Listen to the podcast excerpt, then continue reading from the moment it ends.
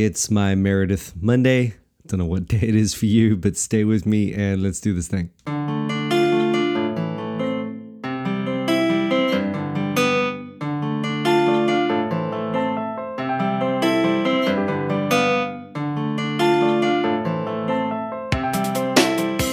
Yep, I've started saying my Meredith Monday because it just kind of dawned on me that actually, you know, a lot of people are not listening to this on a Monday, especially me being, you know, in New Zealand and New Zealand being kind of the first in the world to get the Monday. Um, probably most people are still on their Sunday night or whatever. But even if um, it'd be pretty impressive if you're able to track uh, and, be at the forefront of what's coming out. We're, we're producing a lot of content, so that's uh, you can give yourself a pat on the back if you're actually keeping up with us. Um, but uh, that's another thing that that comes to mind. It, it, was quite impressive to. I'm a little bit late today. If you are one of those people that are keeping up, you'll you'll notice that I'm putting this out on Monday evening, not our usual sort of uh, Monday morning crack of dawn. Um, and uh, that is just because I missed Chris again, and then it was Father's Day, and oh my goodness, it all turned to baloney. Um, but uh, I'm back in the saddle Monday, um, and better late than never, right? But what I would do, what I thought I would do, is just um, again, same sort of thing as we have been uh, doing on previous Mondays, and I'll just let that roll over onto Tuesday as well. In that I'm just kind of really keen to take a little bit of ground and get over the the frame Kline chapter Escondido thing. Um, I don't want to drop it halfway, but I want to kind of keep looking at it and uh, need the time to do it. And uh, it turns out these are the only real slots that I have. So I'm all too happy to just press on with that. Um, if you're into it, stay tuned. Keep with me. Uh, if if not, hey, just just give uh, give this episode a skip and get to uh, Wednesday we'll um, change subjects. So um, here's where, where, I'm at though in the in the um, Kline frame kind of interaction. Uh, if you have no idea what I'm talking about, I'm basically looking at the Escondido theology, a, a book um, that was put out. Well, when was it put out? A while ago now. Um, I should know the date to that, but um, just uh, concerning um, Frame's critique of Two Kingdom theology, which uh, I suppose at large it was put out by uh, Whitefield Media Publications, which is kind of a, a, kind of a quirky choice for, for a publisher for for um, an author of the status of Frame, and um, and so yeah, it was just kind of interesting. Uh, it wasn't really well received, and um, and, you know you can see why in the first few pages is a little bit of an outlash. Um, I, like I said before, there's been there's been a lot of blog sort of interaction with it, but not not a lot of scholarly interaction, which is a bit of a letdown from the Escondido side uh, or the the you know whether it be uh, from Escondido or just some other two kingdom theologian. But you know, again, I understand it, and um, so I thought let me just take up the um, opportunity to look at it myself. And uh, for any who are interested in Kline uh, anyway, which is uh, what this day is is about, it just might be interesting to track with me through that. And uh, you know, who knows, you might even have that book or want to get that book uh, for whatever relevance that might have to you. It is, I suppose, to date the most focused critique, um, and uh, in that sense has some worth. Um, but you know, there are obviously more things to think about. Just uh, you know, there are many um, anti Two Kingdom um, uh, books, but nothing that really deals with the the, the undergirding exegesis of uh, that Kline puts out um, as the foundation for Two Kingdom theology as we see it now in the Reformed camp. So in that sense, yeah, it just it ends up sort of filling a bit of a niche. This book and and is a helpful way to just sharpen some iron, um, or sharpen swords, I should say. Um, and uh, just just just see if if Frame has any good points to consider. I think that's a good thing.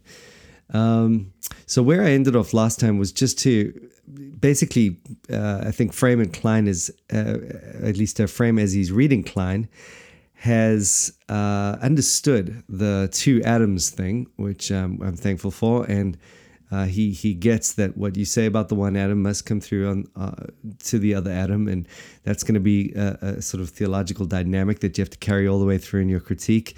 Um, I've appreciated that he knows that and wants to deal with that and uh, lists that and um, you know is is uh, helpful uh, for the person reading it in that regard. We've um, gone through both uh, the way that he critiques um, the idea of no grace before the fall uh, to Adam, the first, the first Adam, that is the Adam Adam, and um, and then we've seen also the way that he uh, brings those same ideas in correspondent order to critique the last Adam, uh, the the idea of the uh, of there being no grace for the last Adam. And what we've seen is essentially um, that he is, you know, it's kind of weird. He's in agreement with Kline when it really comes down to it. Uh, but wants to see the whole thing a bit more balanced, I suppose, is the easiest way to put it.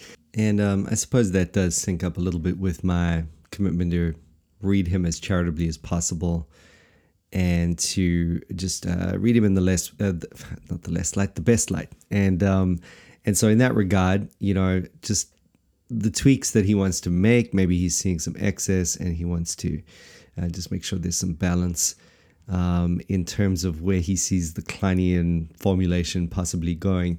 Um, but even so, you can't help but get a few, you know, just just points at which you go over that ledge and you feel like wow um, even with that in place and even with that sort of mindset in uh, uh, set up it, there's still something there that it's it sounds like he just does not like those things that are not only basic to um, formulations but really just any old law gospel formulation and we we've hit on some of those angles as well um, so sometimes I got to admit it's a little bit tough um, to be charitable, um, and I get why people aren't.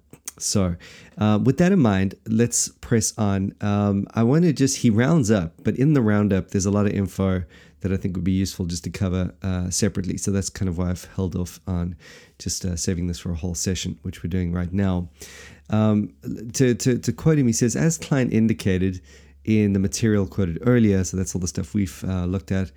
Uh, the pactum is closely related to the covenant of grace. Jesus perfectly fulfilled the requirements of the pactum, and for that reason, he is able to save the elect by grace apart from works on their part. Uh, for Kline, however, the covenant of grace includes not only the elect, as in the pactum, but the church, the community of the confessors of faith, and their children, including others beside the elect. Um, so, where he's going with this is now stated the covenant of grace is made between Christ as Lord as a series of visible communities professing faith in him. There are, however, people in those communities whose profession is insincere, who do not belong to Christ, and who one day will be excluded from the covenant blessing. For example, in God's covenant with Abraham and his family, um, some were saved by grace through faith, but others of Abraham's descendants were rejected for their lack of faith. Um, same for the covenant mediated by Noah, Moses, uh, David, and the new covenant in Christ. So, all right. it's, you know, why would he bring that up? Well, it's it's just one of those things you can bring up with Kline because it is somewhere that he has differed from your standard um, formulations in Reformed theology with regard to covenant theology. And I think probably Frame's just wanting to notify people that Kline is not, you know, just in light in light of his greater mission to try and notify people that Kline is not exactly uh, your your standard sort of stuck in standard reformed uh, theologian or covenant theologian, uh, this is one of those things that that makes him a little bit different. Um, but you know, I, to me, uh, on that point, I mean, every single theologian, you get into any single covenant theologian out there or reformed theologian in general, you're always going to find some quirks. It's just the way that it works. So it's just a bit of a moot point at that at that at that level. But he says the where he's going with this is that Kline says that this is a, an operational principle of grace in the covenant of grace versus, you know, the operational principle of, of law. But um, but he's saying since since not all of those in the various covenants of grace or, or outworkings of that covenant of grace actually receive saving grace, uh, it, it's kind of a bit disingenuous to to say that. Um, now, you know, interestingly, I, I kind of agree with Frame in, in that sense um, because obviously I'm a Baptist, so uh, no problem in in seeing that there is an issue there. But I mean, I think this just falls right back in on Frame because obviously he also practices infant baptism, and I don't think it cuts it simply to make some sort of, you know, distinction between an internal and external covenant to get to get yourself off the hook there. I mean, uh, yes, as Kline himself pointed out, to go as the traditional Reformed theologians have gone there on the covenant of grace, making it internal and external, really plays into the Baptist hand. Uh, Kline didn't want to go into that direction, to, uh, into that. Um, uh, play into that hand, uh, to be fair. So that's why he he came up with this, and um, it, it's probably a more solid, robust Presbyterian system in that regard. Um, but both systems fall prey to this issue essentially. I mean, if you're going to call it a covenant of grace, and it's actually you know your kids are in it but they might not actually make it. And then you know it's kind of giving you the the indication that uh, you know all the grace that we speak of in the new testament is applied you know uh, to all in this covenant of grace except not really because you know they might still uh, you know, turn away and you end up with a functionally exactly the same thing as the covenant of works. I don't know. The whole thing's a bit of a mess in that regard. So I feel like Baptist theology really cleans that up. And um, and so hey, one point for Frame, although that po- point then gobbles his own point up, and uh, you know he ends up back with the zero. And hey, the Baptists are triumphant again. um, just kidding, obviously, but it's just uh, yeah i'm gonna put that one out there. Frame does bring it up. I don't think it's really that forceful um, and a little bit sort of uh, of a red herring in that regard. Um, but then we get back into the uh, issue at large. He says we have seen that in the covenant of works though merit plays an essential role there is also unmerited favor. Right now this is what we've been looking at. That is true of Adam in the pre-fall covenant. It's also true in the pactum for Jesus, uh, and his success in maintaining his perfect righteousness was due not only to his actions during his earthly ministry, but also due to his nature and inter-Trinitarian fellowship with the Father and with the Holy Spirit. Um, so you know, go back and look at those previous um, sessions if you if you are not sure about what I'm talking about there. But um, you know what we've said essentially is yeah, amen, no problem, unmerited favor. Okay, as long as we're careful with that language. Uh, sure, you know Adam wasn't born meriting the fact that he needed his heart to beat in order to breathe and you know uh, therefore uh, do good works according to the covenant of works. Uh, yes, it wasn't it wasn't earned. Uh, it was unmerited in that regard. Uh, fine if you want to use that language. I personally don't like it because it's too slippery, but that's not what I mean by grace anyway, and that's not what Kline means by grace anyway. We mean demerited favor, which is not just simply that you didn't deserve it, but that you deserve something, namely hell, and you didn't get that, but you got uh, favor. And so that, of course, can't apply prior to the fall. And um, and that of course can't apply to Jesus. But in terms of what Frame's wanting to set up here with unmerited favor, um, yeah, again, wouldn't use the language, but okay, fine. Um, the real issue comes, well, you know, I think two things. Number one, you have to just understand that that doesn't do anything to anything anyway.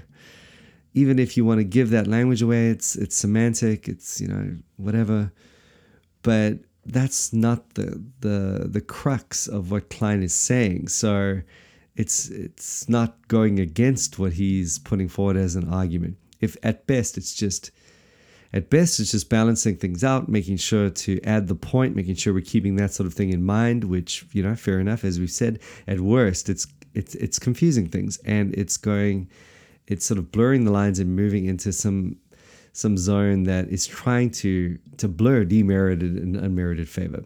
But Frame does come along every now and again and go, ah, but at the end of the day, I do agree with Kline. So, uh, you know, he gets himself off the hook like that. Eh, um, so I'll put him in the balance category uh, so far.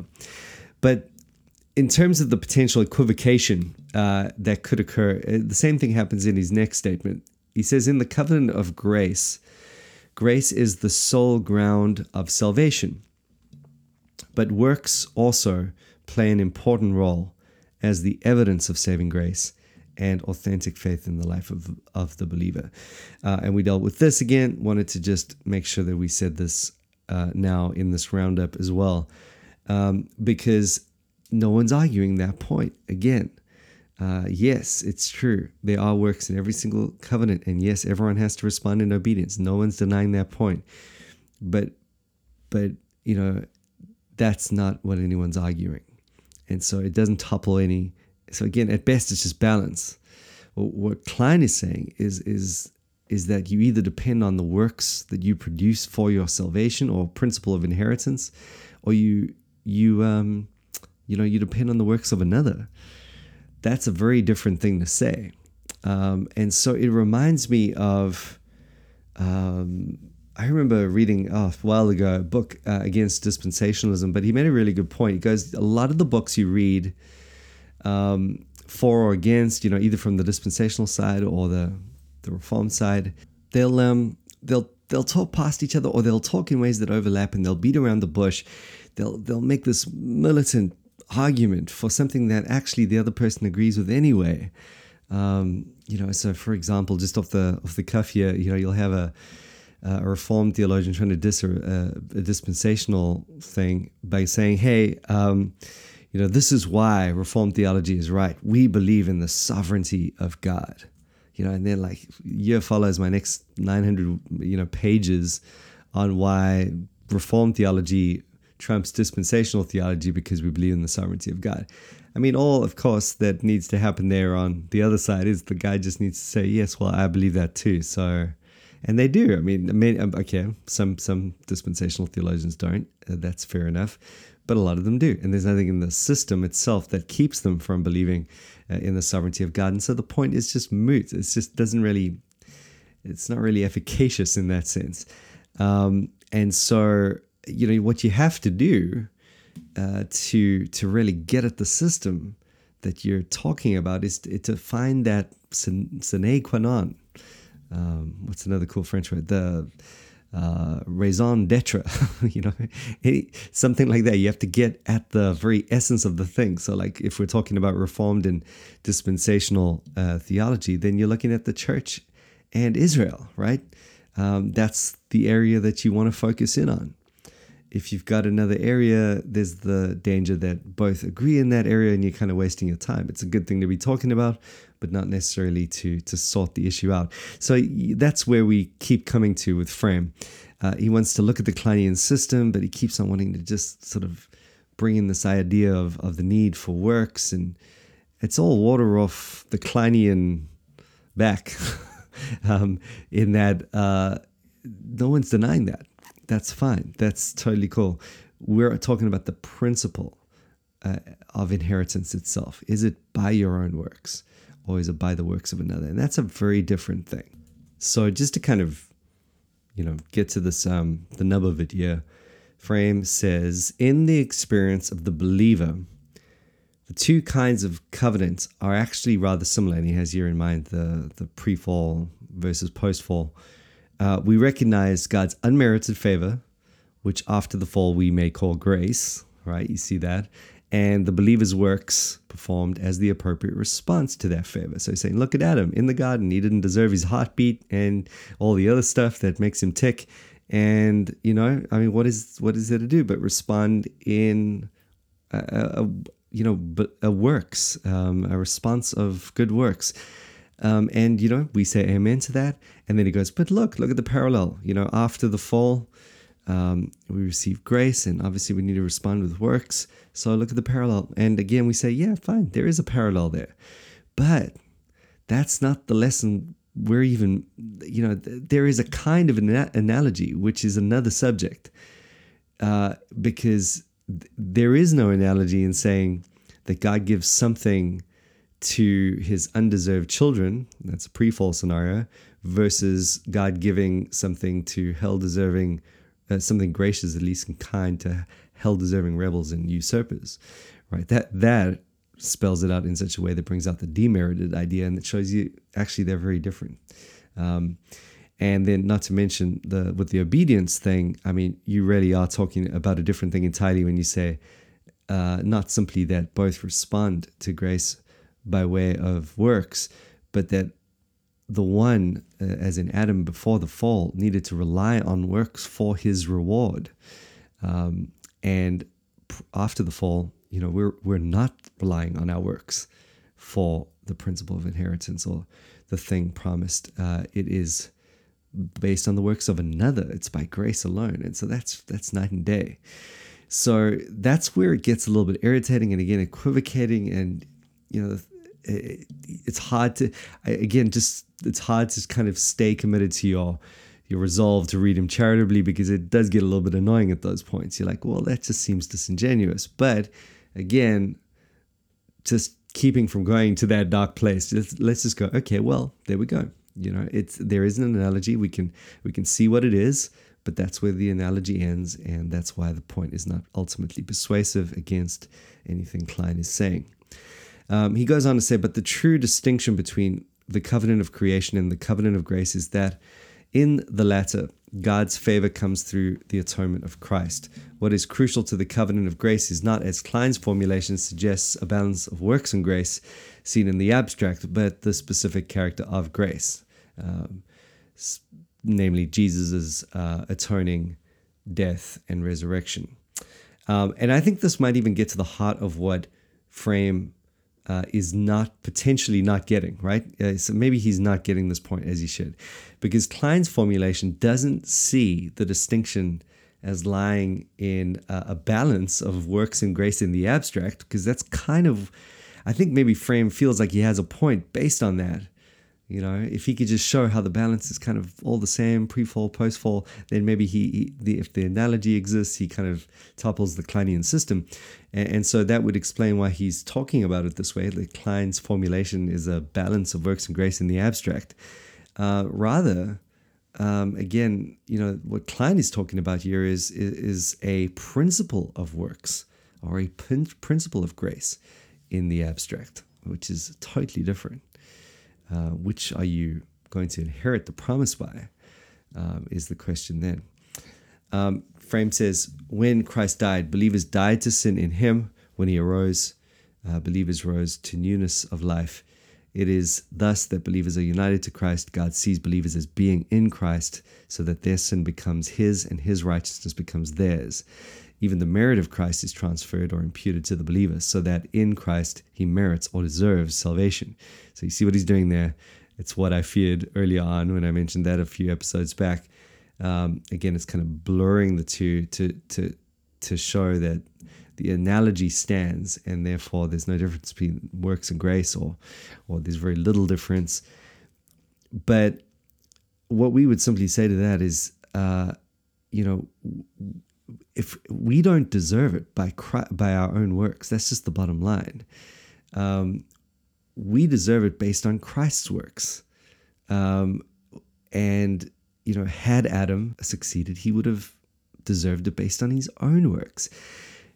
And so Frame wants to minimize that at every point, which I think is crazy. And so he's trying to trump up the fact that believers have, you know, uh, rewards given as a result of their good works. But this is not the same thing.